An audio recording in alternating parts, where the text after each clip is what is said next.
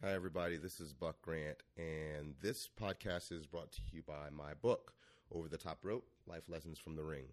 I'm really excited about this. This has been a book that's three years in the making, and it's a story about my fight career uh, 15 different stories about my fights, and more importantly, the lessons that I learned, the life lessons that I learned while I was in the ring. Um, these stories are good for anyone, they're universal truths that can help anyone, whether you have a fight in the ring or the cage, or if you are dealing with any type of adversity in your normal life. If you are dealing with problems at work or with your family or anything, these stories can help you and hopefully will help you uh, become a better fighter in your own everyday life. So check out my book. It's at Amazon.com, or you can go to buckgrant.com and check it out from there. And without further ado, here is our podcast.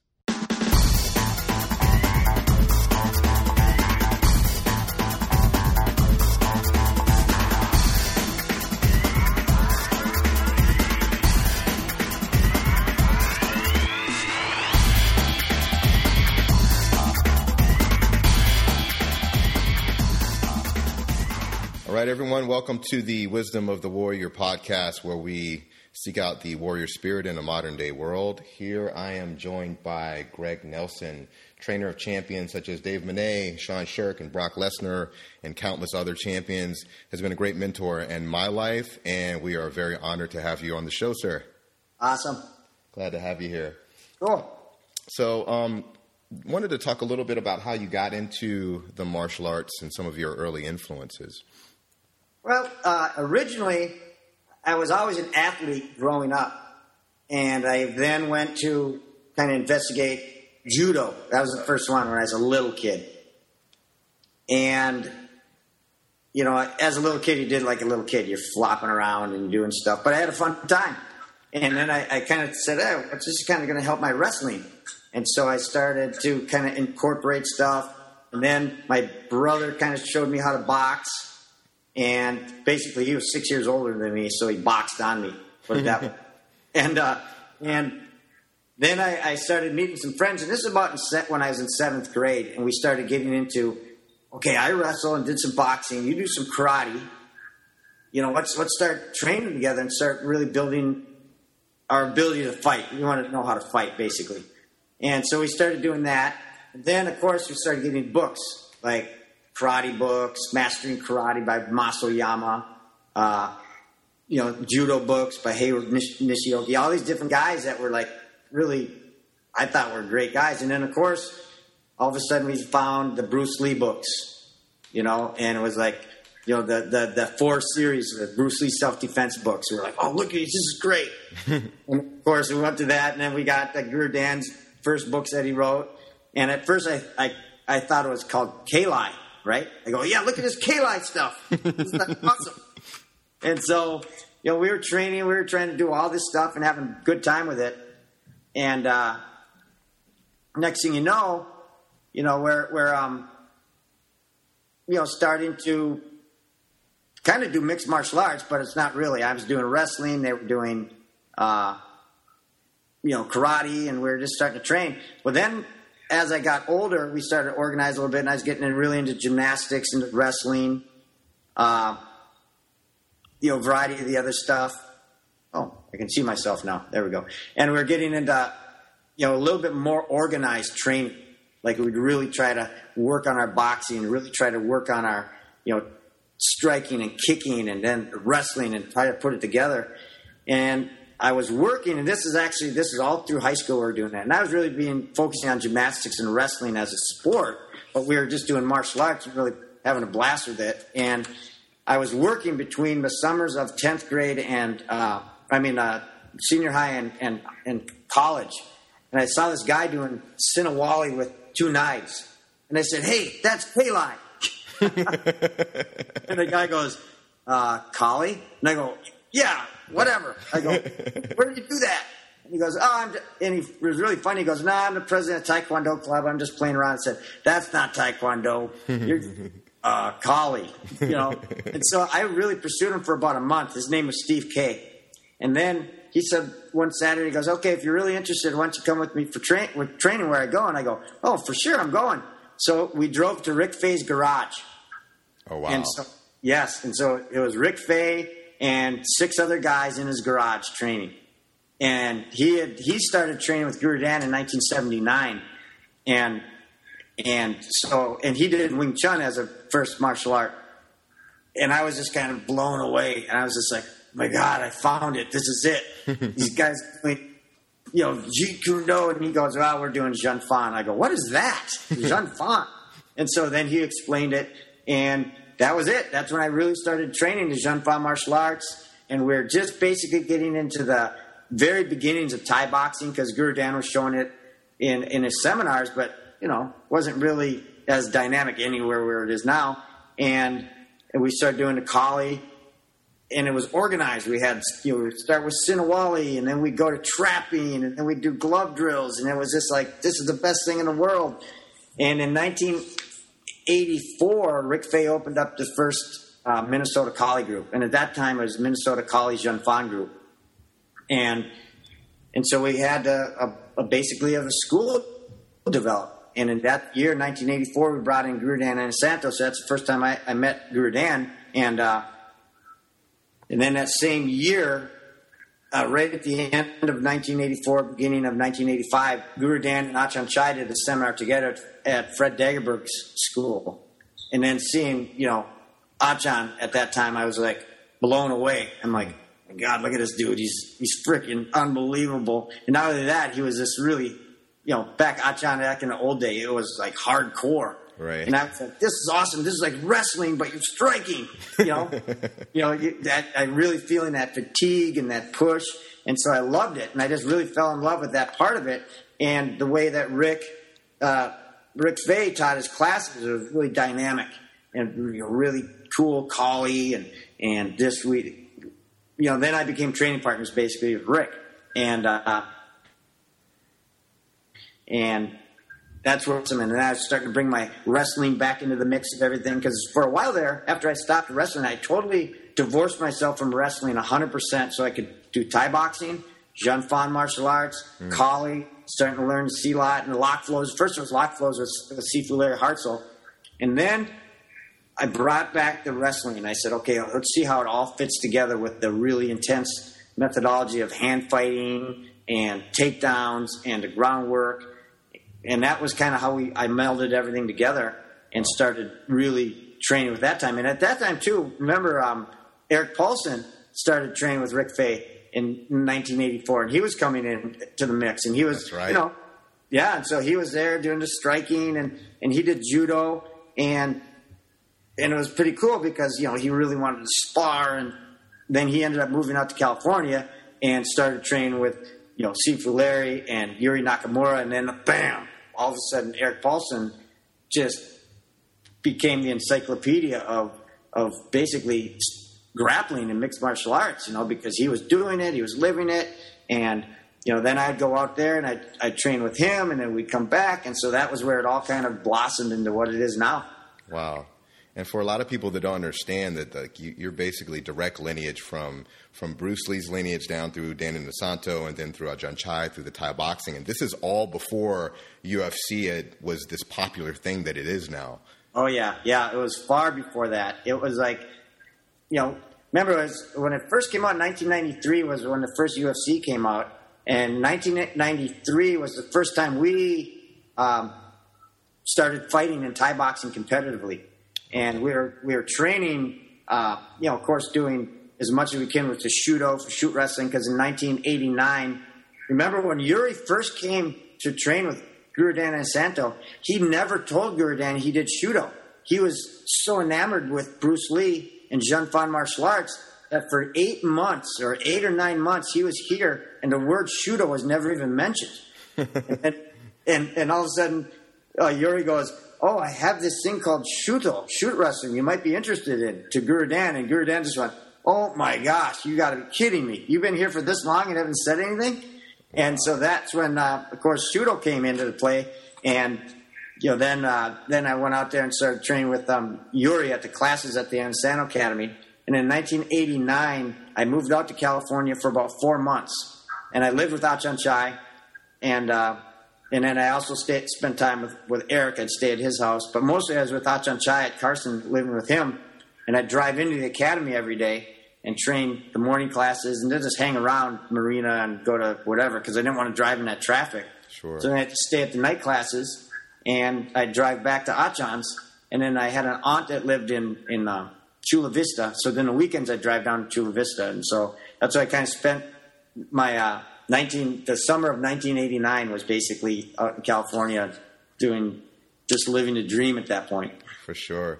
And it seems like some of the most um, successful martial artists, well, successful people in that I know of, have had this era of like this gypsy status Yeah, for a little yeah. while, where they just basically lived on the road, perfecting and following their craft. Yeah, and I, and I think about it. You think about how uh, you know surfers or whatever. They all had that kind of thing where they decided, "I'm just going to follow the wave. Wherever the waves are, I'm going to go." And that's kind of how a lot of us have developed in our martial arts. We're going to go wherever the, the top guys are. We're going to go. And so that's kind of cool following the whole seminar circuit. And I always tell people, you know, ultimately, I'm a product of the seminars. You know, mm-hmm. and we learned so much from seminars because Guru Dan, how he trained it, it's like a fire hose of stuff getting thrown at you, and you're just like, okay, let's go back and see what you remember, what I remember, and we just start training. And I think that was really essential in our development because we didn't ever take it for granted. Because sometimes I remember going when I when I lived in California, I'd go to the academy. A lot of people just assume that oh, Guru Dan's going to be there. He's there every Tuesday and Thursday. You just go train with Guru Dan. That's the way it is. Where we were like, no, this is like something extremely special. This is not just get to go train with Guru Dan. It is like we get to train under Guru Dan. It was like cherished. And so when we went back, you know, when we go to a seminar, we would have to take as much as we learned and we'd have to train it and develop it and build it. And then we'd come up to Guru Dan and say, wow, look at what we did. And he'd go, well, that's awesome. Now watch the 52 variations of this. And we are just like, you know, it's just like, wow, look at how far it can go. And then we'd go, and we'd, we'd drill that stuff, train it, and drill it. And that's the same thing we did with the Thai boxing. You know, we didn't have Achan sitting next to us the whole time, so we had to try to build this up as high as we could and push ourselves as much as we could and try to, you know, and by doing that, we were seeking out and finding it on our own a little bit.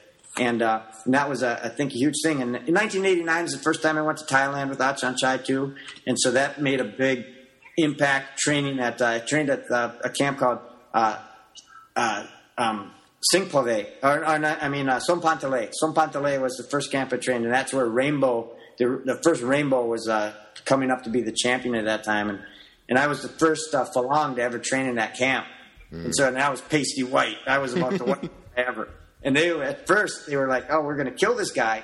And but training with Achan really had a base, and plus I had a really solid base in Greco. So at least when my two feet were on the ground, I could really clinch. The problem was lifting my foot off the ground and trying to eat. And as soon as I felt that, they would just fling you. And I was just like, man, this is unbelievable. How can this 115, 125 pound dude, he's just flipping me around. All right.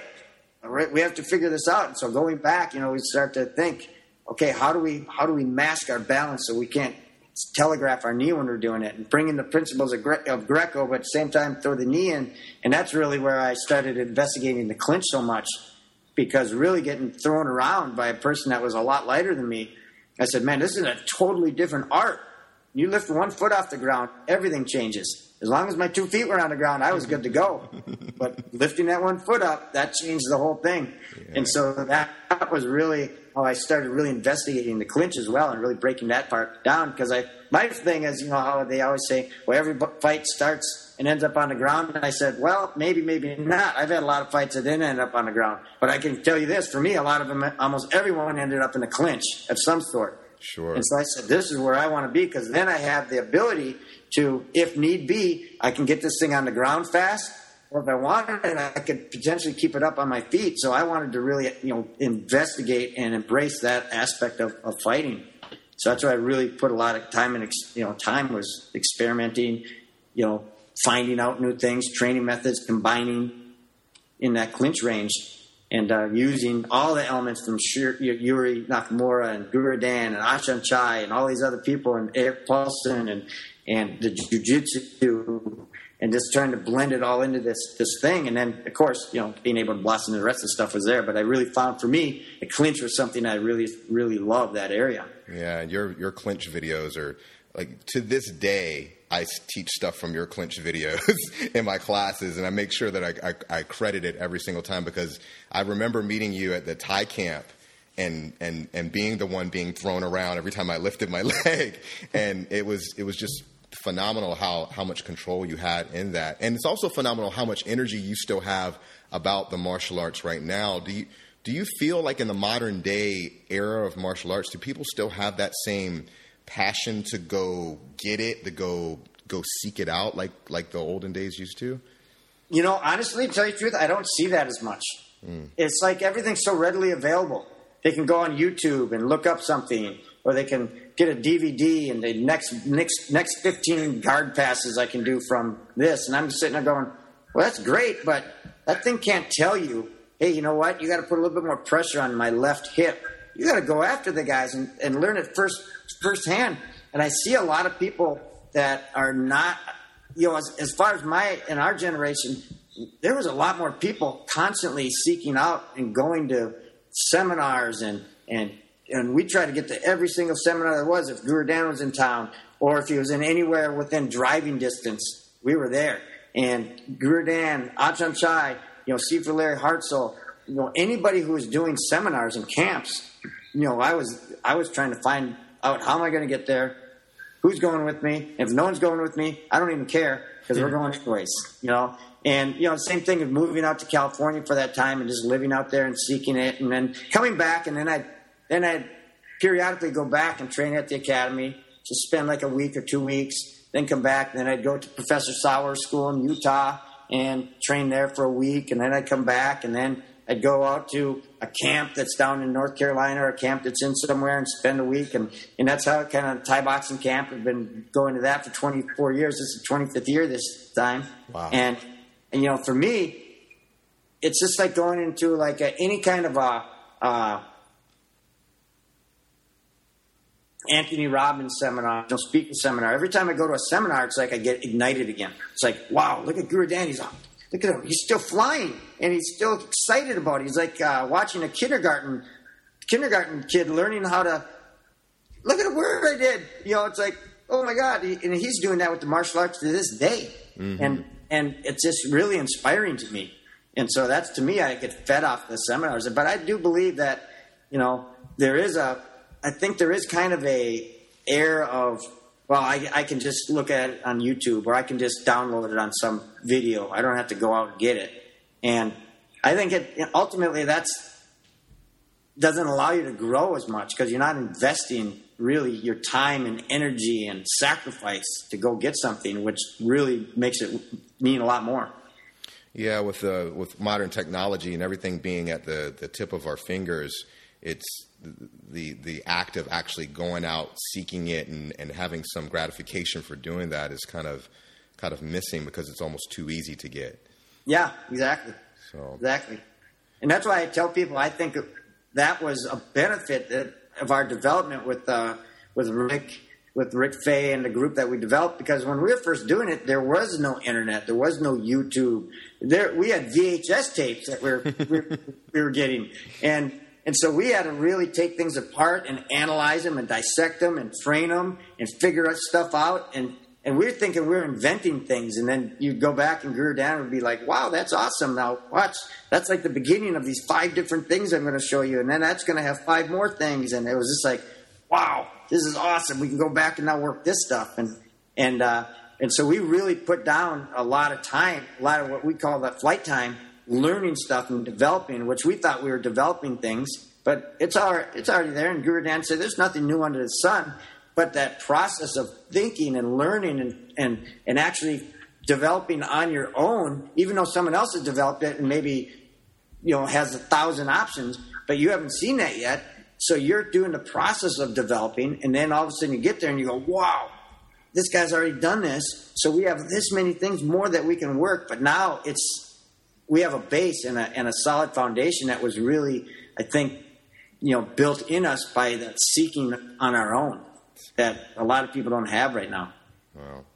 And so, as an instructor, what what are some things that you do in order to to bring that out in your students? Well, the biggest thing I, I, I try to do is as an instructor is try to show that excitement that I still have for the martial arts, and you know, and really try to you know, hopefully make that excitement kind of infectious. Like some people are like, wow, how can you just still get into it? And I and I and I'm a big believer in in not only just showing the techniques, all right, and regurgitating them, but then trying to pass on those same you know lessons that I've learned in developing my my things, the techniques behind the technique, why, the hows, you know, how did I develop this? Where did we get this from?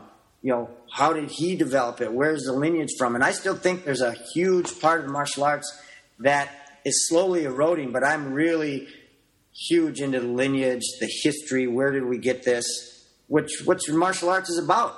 That's a, it's about the history, it's about the loyalty, it's about the respect and I want to kind of pass that on so that when we have an opportunity that Guru Dan's in town or ah Achan Chai is going to be here, that people are like, oh, I want to go see that guy because that's where it all started from. And if I could do that, I think I've really done a lot of service to the to the student. Awesome. So, with that's a great segue um, using the word martial arts and the segue into the the era of mixed martial arts, or has have you you've called it mixed martial athletics before, which yes, I really yes. really like. The uh, I wanted to talk about the distinction between the two mixed martial arts versus what is commonly known as mixed martial athletics, and what do you see as the the difference between the two terms?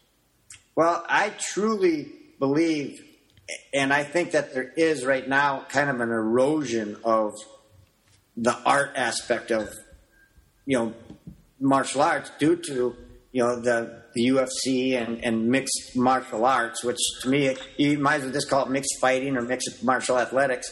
Because all that a lot of people all they're thinking about is going out, learning how to fight, and only going to use this. And there's kind of almost an, an air of an entitlement that they think that they should just get stuff because they're a fighter. And I'm like, well, that's just a normal person in our life. You know, that's that's that's how we all develop. There's nothing special. But I do believe that there's uh, that people just want those things that are going to help them fight in that little teeny arena, which is you know mixed martial arts now, as it's called, and and I and to me, there's so much more than that.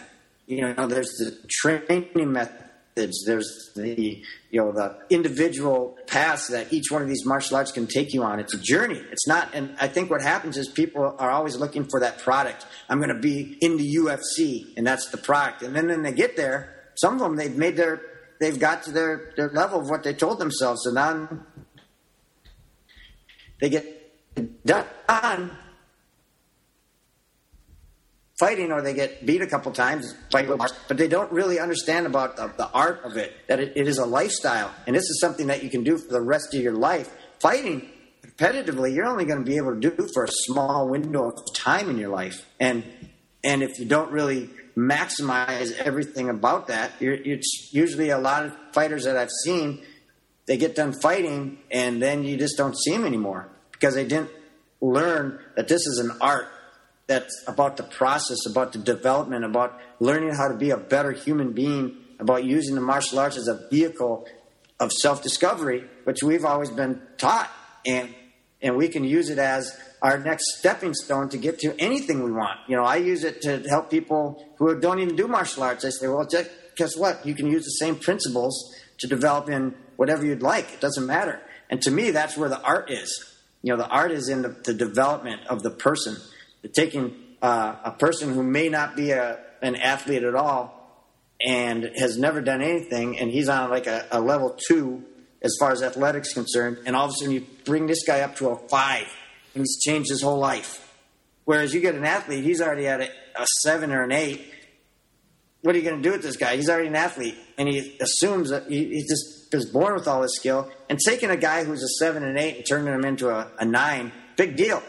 It's easy. If a guy can't do that, he's not he's he's squandering his gifts. That's easy. But it's taking that person who doesn't have these gifts, who's not an athlete, who this is totally foreign foreign to, and changing their life. And so that they have this idea that, man, I can continue to better myself. I can, I can, you know, be a, not only a better athlete, who cares, but I can have more confidence. I'm losing weight. I'm feeling better about myself. And that changes a life. That's where I think the art is. And, you know, with martial athletics, it's just like an athlete. It seems like once an athlete is done with their sport, that's it. Mm. It's not, maybe they become a coach or they don't. It's not like, you know, you, you look at things and, uh, you know, like wrestling is my original sport. You don't see guys that are 50, 60 years old just going out full out wrestling because they get to. They're like, those guys are nuts. I'm done. I did my wrestling as old. and now I, I coach a little bit, but that's it. You know, to me, it's like, man, that's a bummer. What if you could, you know, take that and continue on and, and use that as a vehicle to develop yourself as a, as a human being? That'd be great. And that's how I think the martial arts really allows us to do. It becomes, uh, like I said, it's more about the process and the training methods and, and how we can become a better person, build our character, you know, our persistence, consistency, you know, our self worth, our confidence, things that well, you can take to anything and it'll help you. That's where I think the martial arts are really the differentiation between that and martial athletics. Mm. And it really helped me because I, I, I, was not an athlete coming into any of this. I was actually a pretty skinny, sickly kid. And I, I learned how to become strong through through martial arts. And not just physically strong, but like the internal strength that, that you talk mm-hmm. about. And if it weren't for that martial arts mentality, I never would have gotten where where I did in the in the sport because most people would have just looked me over. They would have said that yeah. this guy's weak. He has no he has no reason being in a ring or, or whatever. Mm-hmm. And and I learned so much from from being under guys like you. So I appreciate that. Oh, cool. Thank you. It's yeah. awesome. So you you've had quite a bit of a um, challenging road yourself. Uh, several years ago, you are a two time cancer survivor. Yep. Correct. And um, You've been in remission for how long now? Well, now since 2002 is when I went into remission. So it's now 13 years. So it's it's been it's almost surreal. You know, you look back and go, "Yeah, I had cancer." What do you do? It's like it's like I think uh, for me, I look back at it and I, and all the training in the martial arts that I had and the development of not the technical aspects of it, of course, but the ability to continue to endure even when you're fatigued, to push past limits that you thought were, you know, solid. No, there's no solid limit. We're going to keep pushing. We're going to try to get to the next level, the next level. And those elements that we've got through just hard training is what was a big part of my ability to survive a real, two pretty serious cancers. Yeah. And you attribute a lot of that to just the mental fortitude then that, that you, you, you gain through the martial arts training? Yeah, there's a big part of that for sure because you think about, first of all, my first cancer was, a, was I had two tumors on my liver and one on my spleen. And that was in final stages, the, the fourth stage. And they were like, well, you know, we can make him comfortable and see what happens, you know, and give him the, you know, we'll go, go for the chemo, but this is going to be a, a real battle. And to me, I actually was relieved when I found out what I had because I would run in so many times and they they tell me I have this, I have that, and nothing was getting better. And the unknown, I didn't know what to fight. And so I looked at it when I got diagnosed and they said, okay, you have cancer. I was like, okay, I now have an opponent. I know what to go after. Mm. And it was a totally different mindset. I didn't look at it as, oh my gosh, I got cancer. I was like, okay, I got cancer. This is what I got to go after. I'm going to research it. I'm going to develop it. I'm going to attack it. I'm going to break it down. I'm going to go after it just like I did my training, like I did my martial arts. And, and the fact that through like things like Thai boxing, where you don't ever reach that, that end point. I always tell people like Thai boxing is about the better you get, the tighter you can be for longer. That's the truth. yeah, you know, it's just like you you learn how to endure fatigue and keep going and still look like you're doing Thai boxing, and and uh, that type of mentality was so huge when you're going through chemo and you're just. I remember within two weeks after I got my diagnosis and went into the hospital, I went down to my college wrestling weight, 134 pounds. Wow. It just dwindled down to, you know, usually walking around 156 pounds at that point. You know, and just losing 20 pounds of that. And that was mostly muscle and just, and you know, you're fatigued and you're tired. And I was just like, well, I've been this many times. I can get through this. And I remember even uh, on the second cancer, where I went into remission from the um, the the the lymph the, it was called large large B cell lymphoma, the tumor on my liver, and non Hodgkin's disease, and I went into remission, and then all of a sudden I started getting all this pain in my legs, and I was just getting to the point where I couldn't walk. And that was the real battle one. That was the terrible one, where I ended up being in Rochester Mayo Hospital for six months. I got admitted and never left after that. And they didn't know what it was for basically five and a half months of that time. Wow. And then they finally did a biopsy of my sciatic nerve, and they found out that the cancer had went into my nervous system, into my sciatic nerve.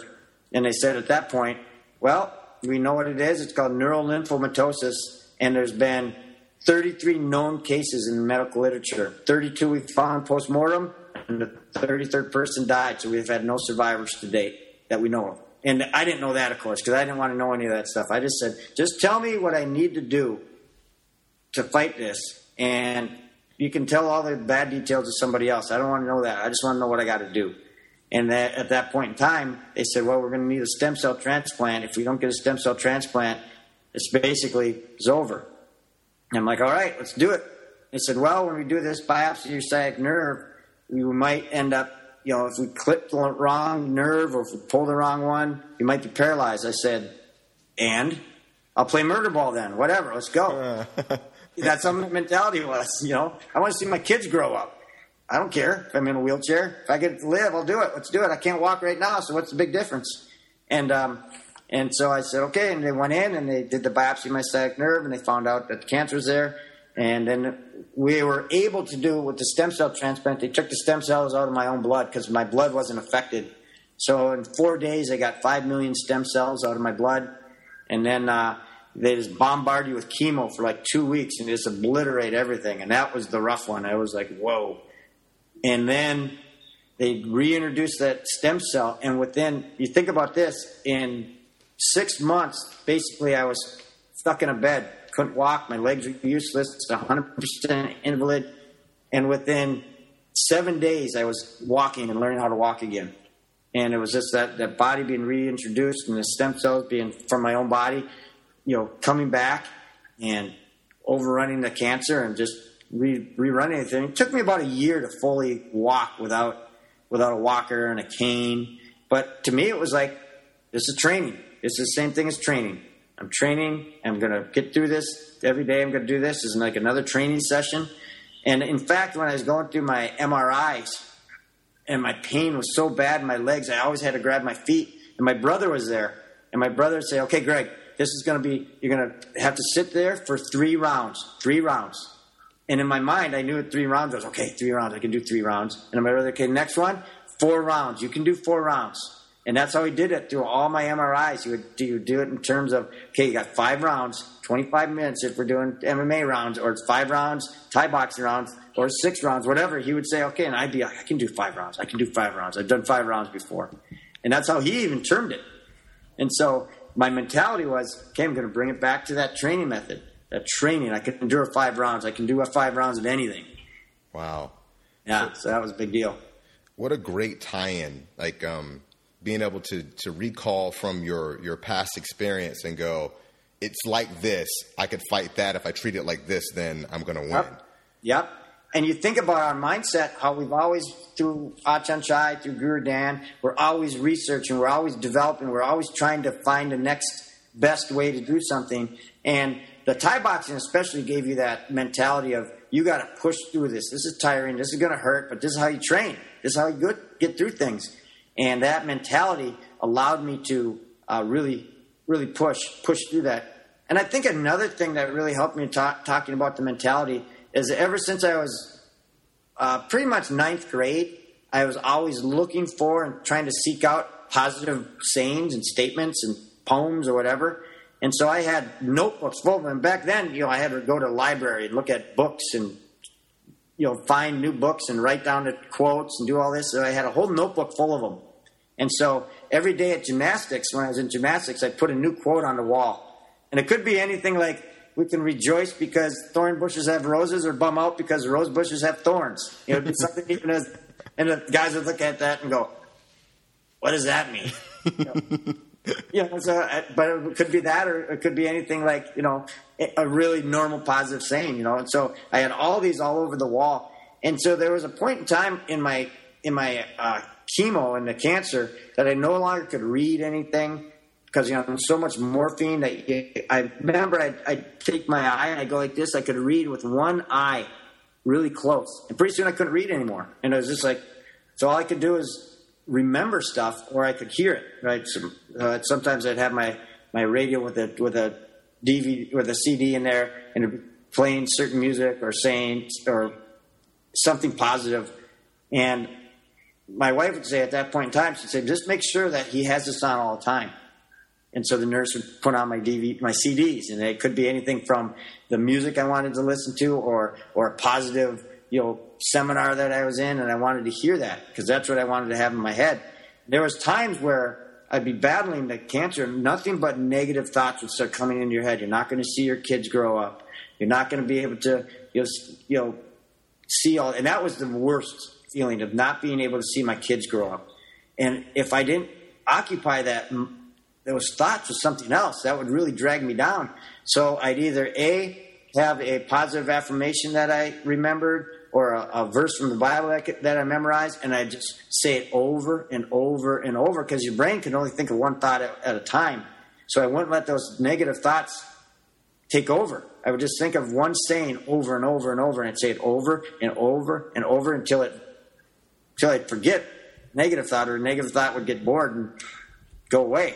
And that was another huge part of my athletic development that I brought over to my to the fight with cancer. That that positive mentality, that, that positive affirmations, whatever you want to say, and I just say it over and over and over to take over the bad thoughts. Wow. So this this whole experience, how have you found ways to become a better instructor or a better person as a result of it? Oh. I mean, that, which is very hard to say going through something so horrific, but you seem to have be very, very positive on the other end of it. And uh, just how, how, are how are some ways has it affect you in a, in a positive way afterwards? Well, I can definitely say this. Sure, initially I remember the first parts of it were prior to my cancer, I was a very good, very good athlete. I mean, all American gymnast and wrestler and collegiate wrestler. So I could see something and do it. I mean, that's how I I would watch Guru Dan do something, and I could just we could mimic it. Pretty soon, I could do it. It was really fast. When I came back from cancer, I did not have that athleticism anymore. So I had to relearn how to do a lot of the stuff I knew. I had to relearn how to do like the basic shrimp drill. I remember oh. I remember saying this to one of my guys. I said, "I am now the guy I used to make fun of." I go, I can't even do a shrimp drill. I used people like, how can you not do this? So what happened is it gave me a huge empathy towards towards people that aren't athletes, and I now know what it's like to learn something and not be able to do it just automatically because I had to learn the easiest things. I had to relearn how to do, and they were difficult now. And so for me, teaching I can look at somebody and say, you know what? I had problems with that same thing. And here's what I did. And they're like, wow, I never thought of it like this. And I never would have thought of it either had I not gone through this and had to relearn how to do all this stuff. And so that was hugely, uh, you know, positive in my ability to teach people now because now I can teach a whole level, different level of people that I never really got before because to me, it's like, how can they not do this? It seems so easy. Well, this is why. And now I feel it. Now I learned it. And now I realized, wow, not everything is just automatic. You have to work. And like I said, like the guys always laugh at me when I when I told them that. I said, "Yeah, I'm I'm the guy I used to make fun of. I can't believe this." and and uh, so now I look at somebody and they're having a real hard time with something, and I go, "You know what? Don't worry about it. Check this out. This might help." And I had all these different ideas and drills and ways to develop skill that I had to find out because I had to relearn all these things. I had to learn how to do stuff that to me before was just automatic. And there's no longer automatic. So that empathy was huge because especially working at my school right now, I got about 500 students and you're getting all gamuts of the of the athletic spectrum, from the person who's never done anything in your in their life to people who are former college athletes that are coming in and doing something different, and to them it's pretty it's cool. We're just going to work out again, and you have a person who's never done anything before, and everything is a chore, and now you're like, yeah, you know what? Don't worry about it because you know I, I know what that's like now you know? And so yeah that's been huge huge in my in my development. And plus i'd have to say this too knowing that i've gone through this at any point in time i could tell somebody you know what? I was 37 years old 36 years old when i first got hit with cancer. Is it at the prime? I didn't drink. I didn't smoke. I, I ate really well. And bam i was nailed. And it allows me to now think about this and say okay today when i teach i'm going to have the most energy and I'm going to try to teach the best class I can because I can. That was maybe taken away from me. And it was for a big portion. The guys at my school thought this was over. You know, the people at the hospital thought, you know, we'll make them comfortable till it's over. I mean, there was there was a lot of doom and gloom for a while there. And so now every day is a gift. And you really look at that, and I really truly believe that because in you know, literally think about this. Uh, it was April of 2001. I won the sil- I got the silver medal. I remember I lost to Mike Moses in the, in the final matches, and I got the silver medal in the Pan Am Games. June, I was diagnosed with liver cancer, Wow. and so April, May, June, and they said that the cancer, because it was a slow growing tumor, is probably in you for the last six, seven months. And I remember not being able to get my breath during competing. Like, gosh, I can't believe it. Why am I so tired? Why am I so fatigued? I usually was a cardio animal, and I, things were getting hard for me. And I was like, at 37, is this when I start to break down? This is unbelievable. It can't be 37. And it was the fact that that, that tumor was taking so much energy out of me that, I mean, when I came back, I was like, hey guys, you know, we got to teach as if every class we do and every time we train, it's like a gift. It might be the last time. And, you know, that, that also changed my mentality and keeps me motivated and allows me to have energy to teach classes, you know. You know, because even when I was in the hospital, I definitely had to fake it to make it. Because some days I felt like absolute crap. And when my kids came in, I had to fake it like, oh, my kids are here. And you know what? Sooner or later, their energy would kind of be infected onto me. And I'd feel their energy and they'd start bouncing and I'd start getting picked up. And I was like, man, if that can happen, I can do the same thing to other people. My kids would come in and give me energy. They didn't like have a switch that they found to give me energy, but it's like their energy from them was transferred to me. How can I do that to my students? That's what I want to do. And so, yeah, all these things were something that ended up being a big benefit to me. Wow. Wow. That's that's a truly powerful story. Truly powerful. What um what do you define as success? You know, for me, uh, success is, you know, having the ability to do what you want, when you want, with who you want, and how you want. You know, really, and ultimately, think about this: that doesn't really take a ton of money. Because if you're, if you're, for me, yeah, I have, I would be considered like having a lot more financial success than I ever did before because we we now are catering to people that we never would have catered to before because we're like we're dealing with athletes, we're going to deal with fighters, we're going to build fighters. You know what? There's just not that many of them that want to kind of want to train like we train. That you don't need to motivate. We didn't need somebody to kick us in the butt every day to train. We wanted to get in there and train. We wanted to figure it out. Even on our bad days, we're like, I'm going in anyways. Well, I'm dealing with people that now that we have to call up. Hey, where were you? What's going on? Hey, let's get back in here. Come on. I know you don't feel so good, but you know what? Once you get in here, I guarantee you're not going to leave saying, "I wish I never would have came in," but you're going to wish you did come in. And so, you know, kind of doing that. And so that, um, to me, having that ability to change people's lives and give them the kind of the feeling that I have, if I can do that, if I could take people and give them the feeling that I have to train, I consider that I've, I've, I've done a good job and I'm, now I'm successful.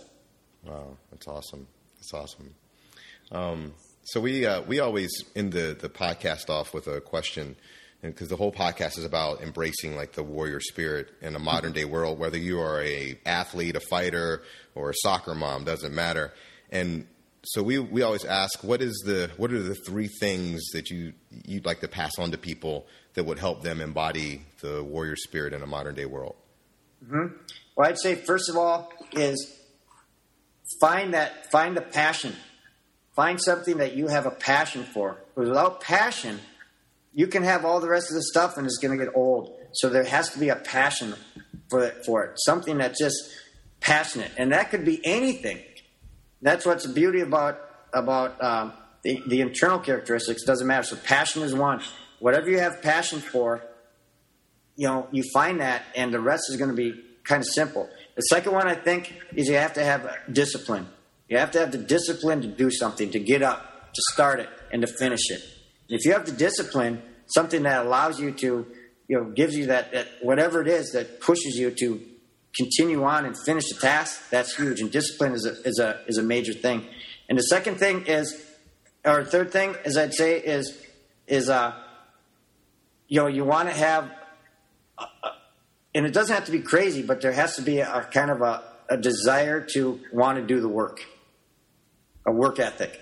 Work ethic. and, and that doesn't have to be crazy. You don't have to be like we were. But if you have a work ethic that gets you up and, and allows you to focus on something for 30 minutes a day of intense focus, that can change a life. People don't understand what 30 minutes of intense focus is pretty long. Most people, five minutes is a, is a huge thing. So if you have the ability to, that passion, discipline, and, and, a, and a work ethic, I think you can, you can do just about anything. And all, all three of them are tied together. Because think about, you could have work ethic, but if you don't have uh, passion, eventually it's going to dry up. Mm-hmm. then it becomes a job, it becomes a chore, it becomes almost dredge, drudgery. If you have passion for something, it's much easier to develop the discipline because you want to do it. There's a, there's a, there's a desire to want to be disciplined.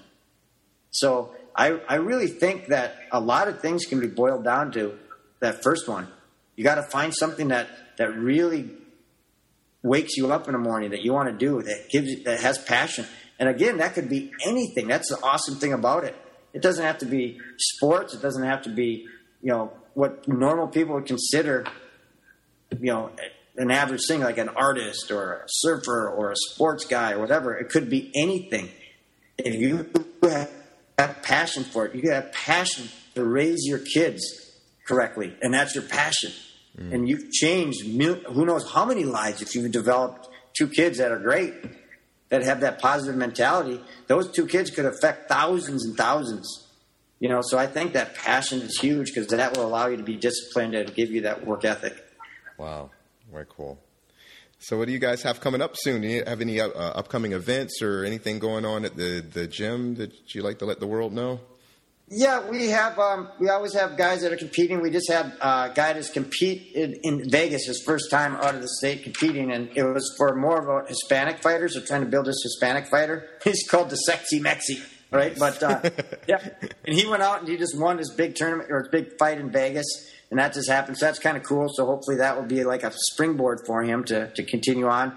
We have a couple of guys that are in the Matamoros coming up, and uh, there's the tournament, the Matamoros tournament so where they're they're going to have the first one Chicago, then it's in the, another state, another state. So we have actually three guys that are associated, but two from my academy that are in it, and thankfully they're in opposite brackets on the first first couple legs. Sure. And so uh, that's that's coming up. So on that end of things, we have our um, our submission hunt tournament coming up. We always have our submission hunt in the winter. It's, we have two tournaments a year, and we call it the submission hunt. And uh, and that's coming up. So now we're we're preparing that, and that's that's cool because we get to let, have everybody in our school, regardless if you're a great grappler or somebody who just wants to try it, get in there and have some fun. Put yourself to the test, and I, and and that's how we really like it. Someone said, "I've only been here four days. Can I do submission hunt?" I go, "Of course you can. Why not? What if I get beat? So what? Who cares? Have fun." you know, so we have that, and I really like that because we get to see all levels of people out there competing. And so we do that. So that's coming up. And so now we're in the process of developing that. We've been doing that, I think, for, yeah, since before I had cancer. So that's been a long time. So almost 16 years we've been doing the submission hunt and uh, doing that. And we always have some guys competing here and there. But, you know, for me, it's, uh, I really looking forward to you know, some of those guys that are doing our the like the Matamoros thing, and uh, and and that's I think the biggest biggest events right now. We had we just had a, a seminar with uh, uh, we we had uh, uh, one of the guys that Kaitlin's working with out in California is Thai fighter, and I never even I didn't know who it was at first, and I go because there's so many Thai guys. Yeah, there's a ton of them. So I'm like, all right, let's bring him in, and it was great. And it was a great seminar. It wasn't like the the famous guy, but he was good. I mean, he's been he was a ranked guy in Thailand, and he was uh and Kaitlin now is in California training with him, and she's getting ready for some big fights uh, in Lion fights. So she's getting ready for that, doing Thai boxing. Oh, Kaitlin's fighting the lion fight, huh? Yes, Kaitlin Young. Yes. Okay. Yep, Kaitlin Young. That's Because she's went back to what her original love was, which is Muay Thai and Thai boxing, and she always had this. Like I said, she's had the passion for that, and she just it almost like she thought she had to do mixed martial arts to to make it. Mm. And now that we have lion fights and we have glory and we have these other things, Thai boxing is now being out, coming up again, which I think is awesome. Great. And I just had uh, I just had uh, one of our guys, Troy Jones Jr. He just won the uh, he just won the um, the world uh, the championships in Thailand. He was uh, the the guy, the gold medalist. Oh. That uh, the gold medalist, and then we had um, uh, there was another guy. I'm not sure if it was Brian Popejoy's guy who got the silver and then won bronze. So we had a gold, a silver, and bronze in the world championships here in Thailand. It just happened uh, three weeks ago, a month ago, and that was that was cool. So he's uh, back and he's training for a big fight in Canada with uh, with a champion out of Canada. So that's another fight we're doing. So now we're having a resurgence of Muay Thai again, which I love. I tell you this, I've always loved Muay Thai more than any other fighting things I've ever done. Even though I've been known for having great MMA fighters, there's something about Thai boxing that that there is no other way to win other than getting in front of that guy and punching, kicking, kneeing, and elbowing him more than he does to you. And you don't have the ability to take the guy down and get out of that realm. You know? So I think it's a huge thing, and I love it. I love it, the fact that it's growing again.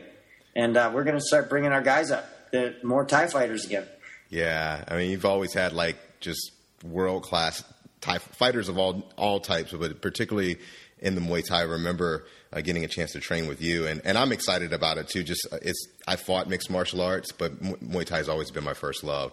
So it's always great to see the sport kind of coming back around. It's it's, it's Well, great. You know, and I and I see this too. There's there's a there's a discipline, there's a respect, there's a loyalty that I don't see in mixed martial arts.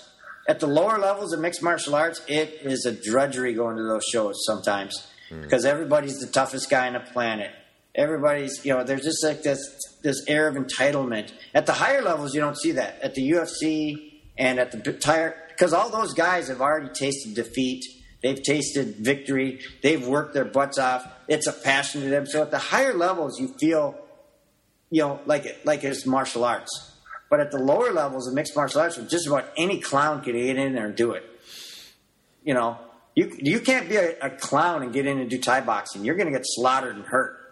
But you can go in and say, "Well, I've wrestled a little bit. If I take the guy down, I can survive." And you know what? They could. But if you have not really trained Thai boxing, you just can't get in and do a Thai boxing fight. You're going to get smashed. You know, and there's something about the the honor and the loyalty and the tradition of Muay Thai that I think grounds people differently, makes them makes them have more of that martial arts spirit, as I say, because you know you learn how to do the Ram Muay, which you have to honor your your parent your the, your parents, the, your past instructors, people that you looked up to, your religion, you know, which MMA you can do what you want. Yeah. You can be a fighter. You know, and, I, and to me, that's where you know there's a little bit of loss because now they don't really have anything they can pass on to another person. You can't just pass on fighting skill and say, "Hey, you're going to be a fighter, go." And then how are they going to affect? How are they going to become better at their job? Yep. They, Yeah. Hey, if a guy sells more than me, I can beat him up. I don't know. You know, Right. no, but that stuff that you develop through martial arts, you know, the persistence, consistency, the respect, the loyalty, the work ethic, these things that you can't do without, you know, training hard and, and and I think there's a big part of that respect and loyalty that makes you a better person, you know, and that history and that and that lineage that you that you respect, that you really that you that you're not just competing for yourself, but you're actually competing for your instructor and for your whole the whole association that you're developed in. You're actually thinking about that when you're competing. Mm. That makes you a better person and a bigger because you're not competing just for yourself, but you're competing for a, a whole group of people. And um, I think that's a big part of uh, why I like Thai boxing. Yeah, that that aspect of it, I think you you hit it right on the nail. The the community aspect of it. The I feel that mixed martial arts, just like other sports, the the, the character side of it can be learned, but mm-hmm. it often is done accidentally. If it happens to be a byproduct of winning matches, then great. But if not, that's not really the focus. Whereas the martial arts aspect of it, that is our primary concern: is who are you becoming as a result of your craft, your practice. Yeah, it seems like the MMA, it's all about the product. I am going to be a UFC. I'm going to get UFC, and what if you don't? Well, then I quit fighting. I don't know. You know, to me, and that, that air of entitlement where they they have uh, two fights and they think they need sponsors now. And I go, you haven't done anything. fought a couple times. Who hasn't? You know. Let's earn that, you know. I don't think like you don't ever see that in Thai boxing. Like, oh, I'm gonna go. I got to get my my my sponsors now. I got to do this. I got to do that. That comes because you are known. You become known because of your your ability to fight and you're not only ability to fight, but you're showing the the respect and the honor and the discipline that comes along with Thai boxing. You're an ambassador, not just some tough dude. And that's that's what I think is that's that's what the best people are. They end up being the, the funnest to work with and the most respectful. That's what's that's what it's about. That's awesome. Well, sir, I, I could talk to you all day. It's truly been an honor having you, and um, j- just just so you know, and for all the people, the fans of this uh, my show, to to know that um, you have been extremely influential in my upbringing as a martial arts. It was refreshing to see someone who had the legitimate walk to walk, talk to talk aspect of, of, of MMA and Muay Thai. You, your people not fought well in the ring, but you also had that that warrior spirit, that that character development side of it, and that's carried into everything that I've done from this point on. I'm doing Spartan races right now, where I'm going out and doing these obstacle courses cool. for crazy distances, and everything that I've ever learned from you and, and my best martial arts teachers carries me through these races, and nice. I'm, I'm, very appreciative of everything you've done. Yeah, that's cool. I've been looking at I've been looking at your uh, Facebook and seeing all the cool stuff you're doing, and I think that's super awesome.